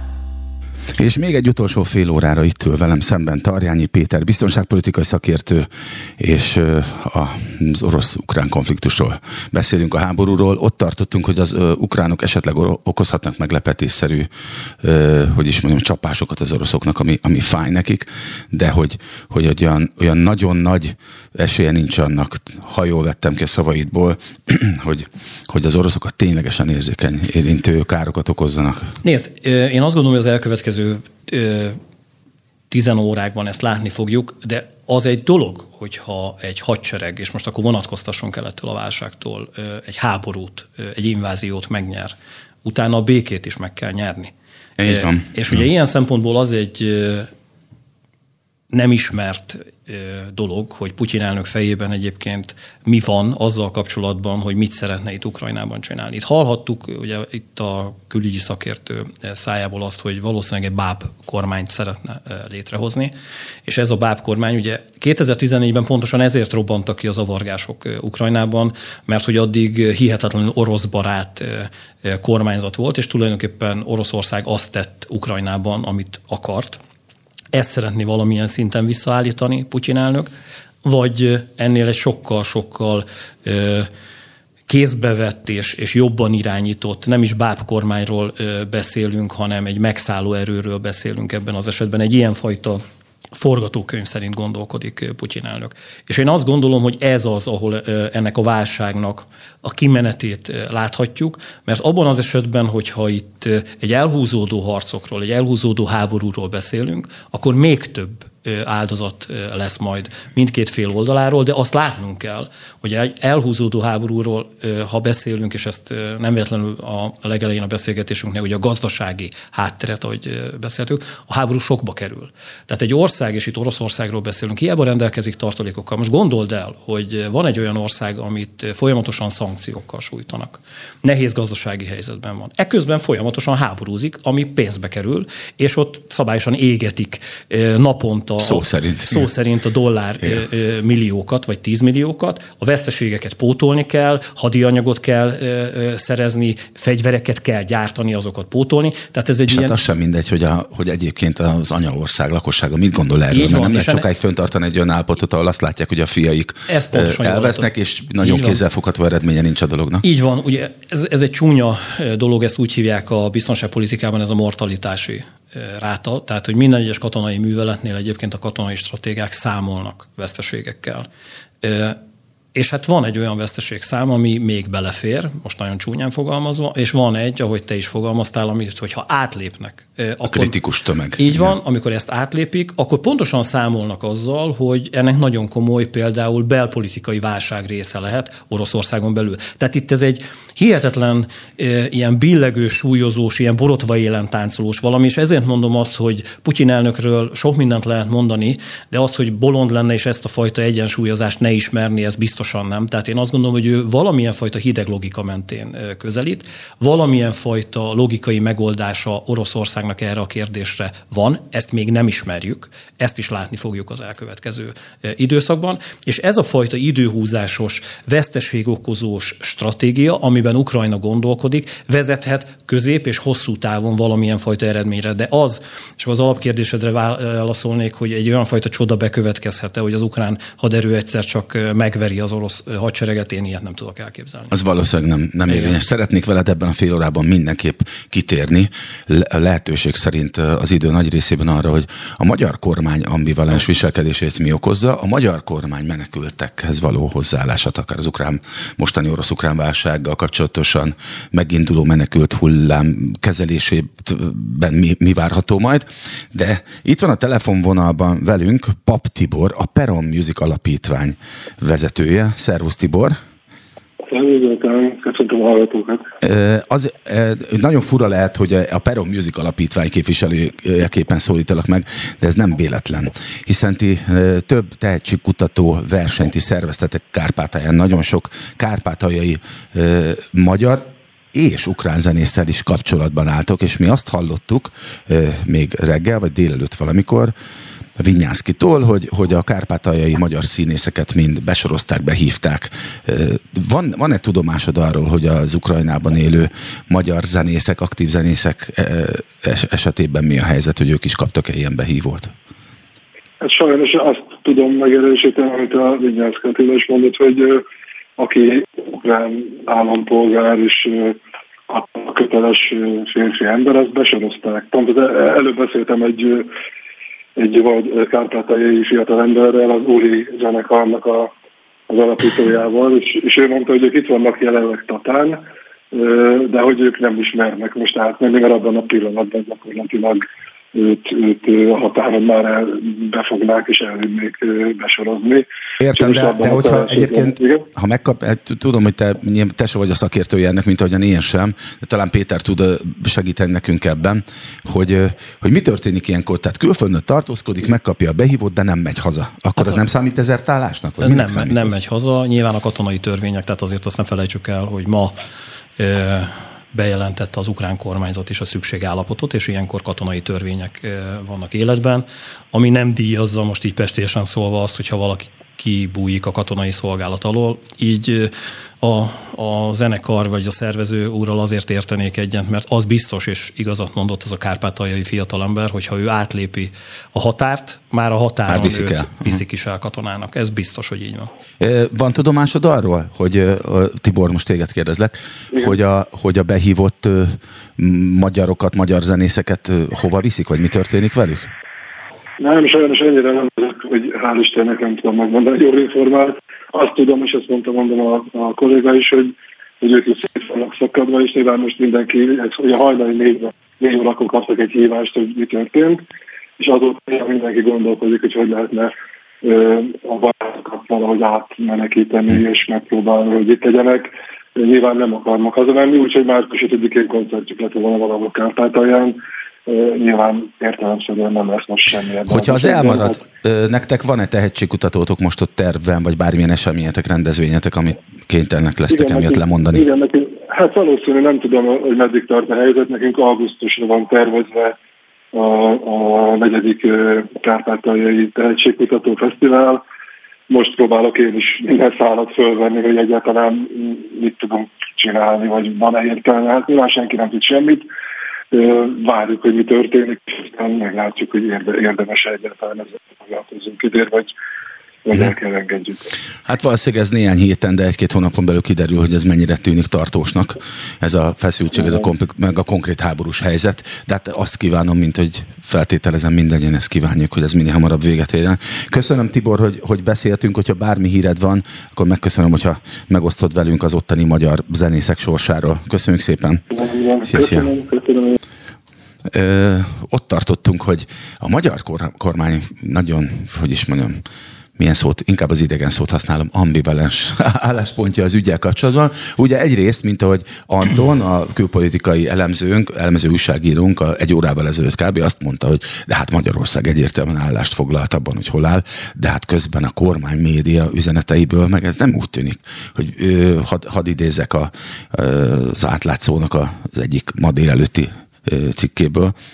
Miközben a magyar kormány hivatalosan az uniós közös álláspontot követve Ukrajna területi egységét támogatja, a fideszes médiagépezet jelentős része nyíltan Putyin pártjánál több orosz forrásból származó, Ukrajnát agresszorként bemutató álhírt terjesztenek, sőt, az az igény is felmerült, hogy Magyarország szálljon be Ukrajna felosztásába. Hát mi lenne ebből? Baj. Tehát én azt gondolom, hogy ez egy elmebeteg hozzáállás, most nagyon egyszerűen fogalmazok.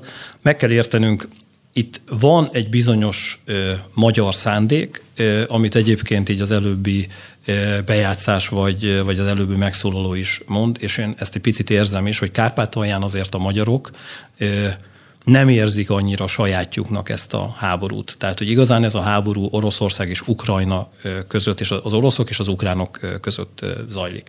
Ezért van az, hogy hasonlóképpen, mint a balkáni háború esetén, hogy ott is arról beszéltek a délvidéki magyarok közül nagyon-nagyon sokan 1992-ben, hogy ők inkább átjönnek Magyarországra, mert nem akarnak harcolni egy olyan konfliktusban, ami mondjuk Szerbia és Horvátország között van. Ehhez igazán magyaroknak nincs köze. Ez az egyik megközelítés. De nyilvánvalóan azt is látnunk kell, hogy egy szövetségi rendszerben gondolkodva, valahova tartozva, és egyébként Magyarország a NATO-hoz tartozik, Magyarország az Európai Unióhoz tartozik. Vannak értékrendek, amik mellett mi letettük a voksot.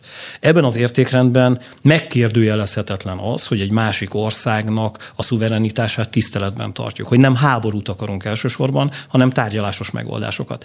És e tekintetben ez a kikacsintás, ahogy te fogalmaztál, ez a furcsa kettős beszéd, ami egyébként jellemzi az Orbáni politikát. És sok más tekintetben is. Igen. Így van, mondok erre egy konkrét példát. Igaza van a szakértőnek, a külügyi szakértőnek, amikor arról beszél, hogy hát az elmúlt 8 évben Magyarország tulajdonképpen azokat a szankciókat, amiket az Európai Unió hozott, mind megszavazta. De azért tegyük már oda az apróbetűs részben, hogy mi voltunk az elsők, akik elkezdtük azt feszegetni, hogy erre igazán nem lenne szükség. Hogy igazán valahogy Oroszországnak teret kéne adni. Tehát ez a fajta kettős beszéd, amiben egyik oldalról azt mondjuk, hogy hát veletek vagyunk, de a másik oldalról, mint a libikókán középen, tehát így egyensúlyozva egy ilyen hintapolitika mentén, azért elmondjuk az oroszoknak, hogy egyébként megértünk benneteket, és teljes egészében értjük a ti gondolkodásmódotokat, és adott esetben, ha olyan extrém, tehát most sarkosan fogalmazok, megközelítéseket alkalmaztuk, mint például egy bombázás, adott esetben a mi részünkről akár ez is belefér. Na most ez az, ami egyébként a ma világában, ma reggel 4 óra, hajnal 4 óra óta nem megy. Tehát ezt nem fogja elfogadni senki sem. És én azt gondolom, hogy ezzel az Orbáni politika és a külügyi és mindenfajta diplomáciai rész, gazdaságpolitika, katonapolitika tisztában van, hogy itt most ki kell állni valami mellett. Ez nem ment azért könnyen. Tehát azért ezt is figyeljük meg, hogy ma miközben sorra álltak ki és ítélték el a nyugat-európai kormányfők ezt az egész helyzetet. A miniszterelnök úr várt néhány órán keresztül, elemezte a helyzetet, megtekintette, hogy mi is történik, aminek egyik részét nemzetbiztonsági szempontból értem. A másik külpolitikai részét viszont annyira nem. Mert hogy ebben a helyzetben pontosan az a lényeg, hogy egységesen állnak ki a felek, és mondják el azt, és ítélik el azt, amit egyébként most Oroszország. Majd mindjárt visszatérünk arra, hogy miért lehetséges az, hogy meg hát nyilván ez látszik, tehát biztos, hogy így van, hogy az Európai Unió vezetői közül Orbán Viktornak van valami miatt legnagyobb szüksége Vladimir Putyin támogatására, vagy hogy alányuljon, vagy az óvóvédő kezét ott tartsa rajta, ami egyrészt félelmetes, másrészt érthetetlen is. Itt van velünk a vonalban Lederer András, Magyar Helsinki Bizottságtól. Szervusz, András! Hogy állunk? Igaz lehet ez a 600 000-es menekült szám, ami Magyarország felé tarthat? Vagy ez túlzó? Nézze, ezt szerintem nagyon nehéz ma megítélni, az attól is függ, hogy milyen sokáig tart a konfliktus, mennyire lesz véres, mennyire lesz kiterjedt. Nyilván jó oka van a kormánynak, hogy egy ekkora számról beszélt nyilvánosan. És hogy amennyiben ez bekövetkezik, mi a feladata itt a Magyar Helsinki Bizottságnak egy ilyen helyzetben? Tegyük föl, hogy nyilván nem egy napon, de hogy mondjuk néhány hét leforgása alatt megjelenik Magyarországon, vagy Magyarország közelében 600 000 ide tartó menekült. Igen, hát a Magyar Helsinki Bizottság az alapvetően ingyenes jogi segítséget nyújtott a múltban is, és nyújt jelenleg is menedékkérőknek, menekülteknek, és nyilván ez az, amiben a jövőben is tudnánk segíteni, és fogunk is segíteni minden hozzánk fordulónak. Humanitárius segítséget a Magyar Helsinki Bizottság korábban sem nyújtott 2015-ben, egyszerűen nekünk nincs meg ehhez sem a szakértelmünk, sem a kapacitás, a ember, és így van kapacitás, ami ehhez szükséges. Tehát ez nem a Helsinki Bizottság feladata. Egyébként 2015-ben visszaemlékeznek a hallgatók, akkor hát egy hihetetlen erős társadalmi összefogással az ország számtalan pontján több ezer civil állampolgár önkéntes nyitott hosszú hónapokon keresztül segítséget. Tehát azt gondolom, hogy a magyar társadalomban ez a fajta emberiesség, humanizmus, szolidaritás, ez abszolút jelen van. Itt nyilván az a kérdés, hogyha egy ekkora mennyiségű tömeg érkezik meg, akkor milyen infrastrukturális kapacitásokat lehet bevonni az ő ellátásukra, de hát ez egy olyan mértékű kérdés, ami nyilván már a magyar kormány felelőssége is, és az ő lehetősége is az, hogy beavatkozzon. Köszönöm, hogy elhangoztak azok a jelzők, amik ilyen emberi szempontból, meg emberi értékek szempontjából közelítik ezt a kérdést. Nyilván egy Helsinki Bizottságnak elsősorban ez a feladata. Az előbb egy rövid szünetben, 4:30 környékén Péter megosztotta velem, hogy fölbosszantotta magát azon, hogy bizonyos kormányzati körök az onnan érkező menekülteket, illetve esetleges menekülteket már migránsozzák, migránsnak nevezik. Ezzel van a Helsinki Bizottságnak valamilyen problémája, vagy fenntartása, vagy ezek nevezhetők migránsoknak, ezek az ukrán felénk tartó, esetleg felénk tartó menekültek? Ez az a helyzet, hogy a migráns, mint kifejezés, bár az elmúlt 7 év során a kormányzati gyűlöletpropagandának köszönhetően egy ilyen rendkívül negatív szint kapott a migráns, ez egy technikai kifejezés, minden olyan emberre vonatkozik, aki a saját országán kívül tartózkodik húzamosabb ideig. Tehát migráns az a magyar honfitársunk, aki Angliában dolgozik mondjuk 2 évet, és migráns az is, aki mondjuk esetleg Ukrajnából Magyarországra menekül. Ez önmagában nem jelent semmit. Nyilván, hogyha ezt, én nem láttam ezeket a kommentárokat, hogyha ezt egy ilyen kifejezetten negatív éllel az elmúlt 7 év gyűlölet propagandájában illő módon használják, nyilvánvalóan felháborító, tehát hogyha bárki ma bekapcsolja a híreket, meghallgatja a rádiót, nézi az internetet, akkor látja azt, hogy mi történik. Azokra az emberekre, akik az orosz bombázások elől menekülnek, ilyen elutasítóan nyilvánvalóan nem lehet reagálni. Mi lehet a célja egy ilyen kormányzati kommunikációnak? Már hogyha egyébként ez egy hivatalos véleménynek nevezhető, vagy ez a migráns jelző, ez egy hivatalos állásfoglalásnak tekinthető a kormány részéről. Mi lehet a célja ennek, hogy nem azt mondjuk, hogy szegény ukrán menekültek, akik menekülnek az orosz bombák elől, hanem jönnek a migránsok megint? Én ezt nem tudom értelmezni, tehát hogy az ilyen fokú embertelenséget, ha itt valóban ebbe az irányba mennek a dolgok, amiben bízom, hogy egyébként nem így van, és az elmúlt órákban én egyébként ezzel inkább ellentétes kommunikációt láttam a kormány részéről, de hogyha ilyen embertelen irányba fognak menni, akkor 2015-öt szeretnék megismételni. Ez nyilván egyébként, most akkor még egyszer elmondom, hogy 2015-ben azért megmutatta a magyar társadalom politikai oldaltól és társadalmi státusztól teljesen függetlenül, hogy egyébként ez egy kifejezetten szolidáris és egy emberséges társadalom, és a segítségre szorulókhoz odafordul. Hát reméljük, hogy így marad. Léderer Andrással, a Magyar Helsinki Bizottság munkatársával beszélgettük. Köszönjük szépen, András. Hát reméljük, nem lesz szükség, hogy a kapacitásotok kimerüljön a több százezer menekült fogadásában. Köszönjük szépen.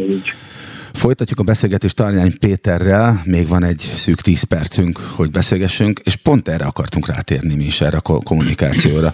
Te mit gondolsz, hogy emögött van szándékosság, vagy egyszerűen csak egy ilyen megrögzött rutin, hogy valamelyik, nem is tudom mit említett, hogy még minisztérium képviselője már most az ukrán menekülteket migránsnak nevezte? Én azt gondolom, hogy ilyen rutinos hozzáállást, vagy egy ilyen, nem is tudom, megszokást én nem feltételeznék a kormányzati kommunikációról. Tehát nagyon-nagyon precízen, súlyozottan kommunikál a kormányzat hosszú-hosszú évek óta.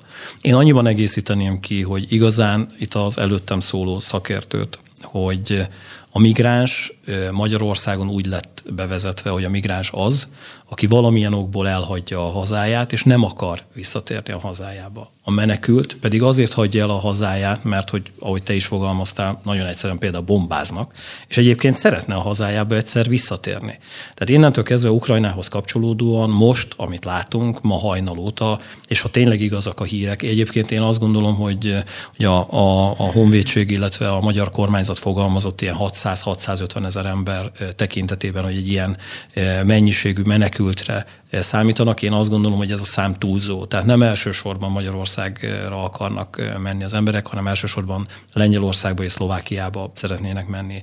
Ez a szláv nyelv miatt lehet? Így, igen, egyszerűbb. Magyarországon nehezebben értik a magukat. Egyszerűbb az életük. Én azt hiszem, hogy Kárpátaljáról, tehát ez tényszerűen, tehát ebben igaza van a kormányzatnak, hogy Kárpátaljáról persze várjuk a magyar honfitársainkat. A magyar honfitársainkhoz kapcsolódóan meg végképp nem értem akár a migráns, vagy bármilyen más ilyen negatív az elmúlt 7 évben bevezetett ilyen pejoratív jelzőket.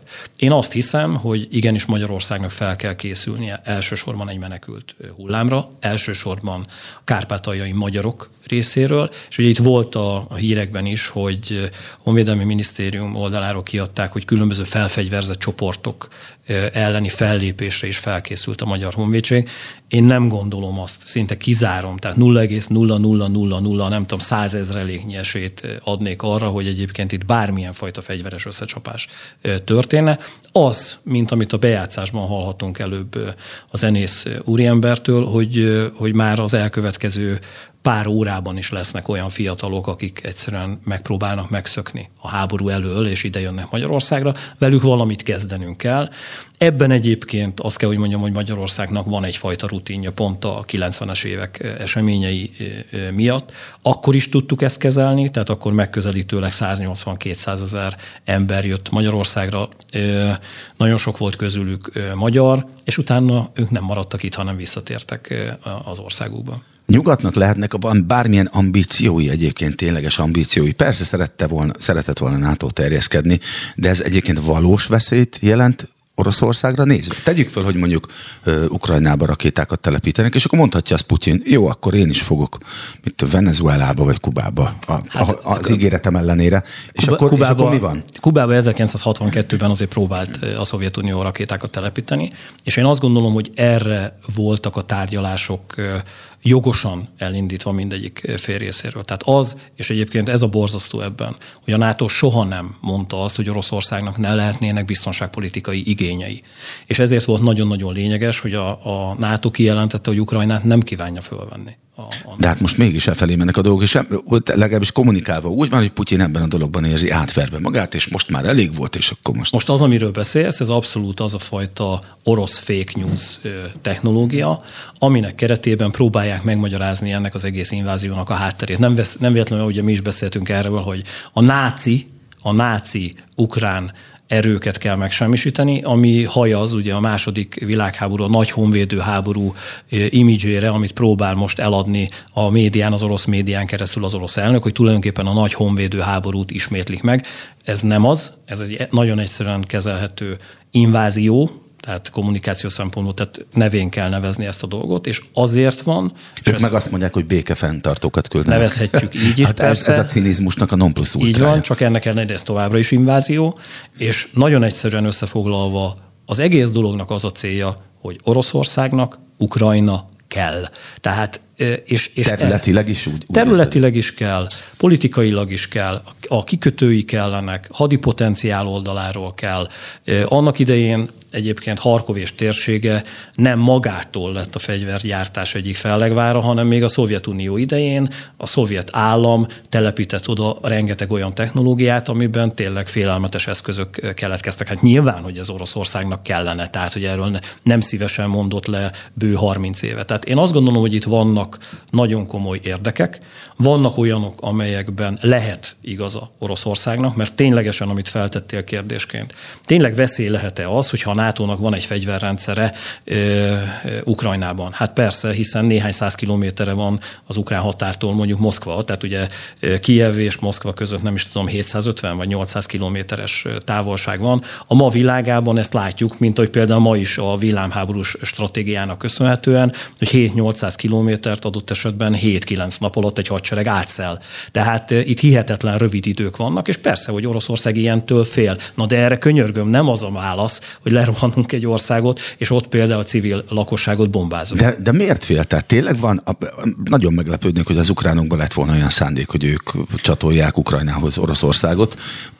Azon talán még jobban meglepődnék, hogyha a NATO szerette volna mondjuk felszámolni Oroszországot, hogy mégis mi lehet, hogy lehet, hogy egyszerűen csak amit már gyerekkorunk óta hallunk, úgy általában a világban indított és zajló, vagy lezajlott háborúkról, hogy itt tényleg arról van szó, hogy mesterségesen kirobbantott konfliktusok a fegyverértékesítés kedvéért, vagy a világpiacának újrafelosztása, a zavarkeltésért, stb. Ez mind-mind ott van, de én inkább egy másik elvet vallok, tehát ténylegesen, és ez furcsa egy biztonságpolitikai szakértő szájából, hogy az erőszak a gyengék végső menedéke, tehát a gyengeség jele. És én azt gondolom, hogy az elmúlt 10-20 évben És erre bizonyíték ez az invázió most. Oroszország beszűkült politikai terében az, hogy Oroszország nem tud gazdaságilag például olyan erőt fölmutatni, hogy legyen kedve egy országnak hozzá csatlakozni. Érted, hogy mit akarok mondani? Persze. Tehát, hogy ne kelljen lerohanni azért, tehát, hogy már pedig te az enyém leszel. Jaj, de szép ez a példa, amit mondta, az jutott eszembe, hogy érdekes, hogy ugye évtizedekig szovjet csatlós állam voltunk Magyarországon, mint hogy a többi kelet. És mégse orosz zenét akartunk hallgatni, nem? Mindenki az amerikai rock'n'rollt akart hallgatni. Milyen? És nem erőszakolták ránk, viszont mindenki utált orosz tanulni az iskolában, mert ez kötelező volt, és valahogy mégsem tudott annyira vonzó lenni az az életforma, az az életvitel, az az értékrend, amit ők képviseltek, és lehet, hogy ez fáj nekik, és ezt akarják most megbosszolni, és lehet, hogy Putyinnak is ez fáj, vagy ez nagyon leegyszerűsítés a dolognak? Szerintem egy picit egyszerűsítés olyan szempontból, hogy a biztonságpolitika ennél azért bonyolultabb. Azt kell értenünk, hogy Oroszország, amit most tesz, az minden törvényünk és minden dolgunk ellenében van, és én azt gondolom, hogy erőt kell mutatnunk az elkövetkező időszakban. Hát ennél bölcsebb gondolattal nem tudtam volna befejezni, már csak azért sem, mert én nem vagyok biztonságpolitikai szakértő. De Tarjányi Péter, aki türelmesen és nagyon informatív módon végigülte velem Czutor Zoltánnal ezt a 2 óra hosszát itt a Spirit FM-en a Beszólóban, segített nekünk abban, hogy kicsit bölcsebbé váljunk, és remélem, hogy látszik majd egy kis reménysugár is az alagút végén. Köszönöm a figyelmüket. Jövő héten találkoznak velem, és hát reméljük a legjobbakat. Viszontlátásra.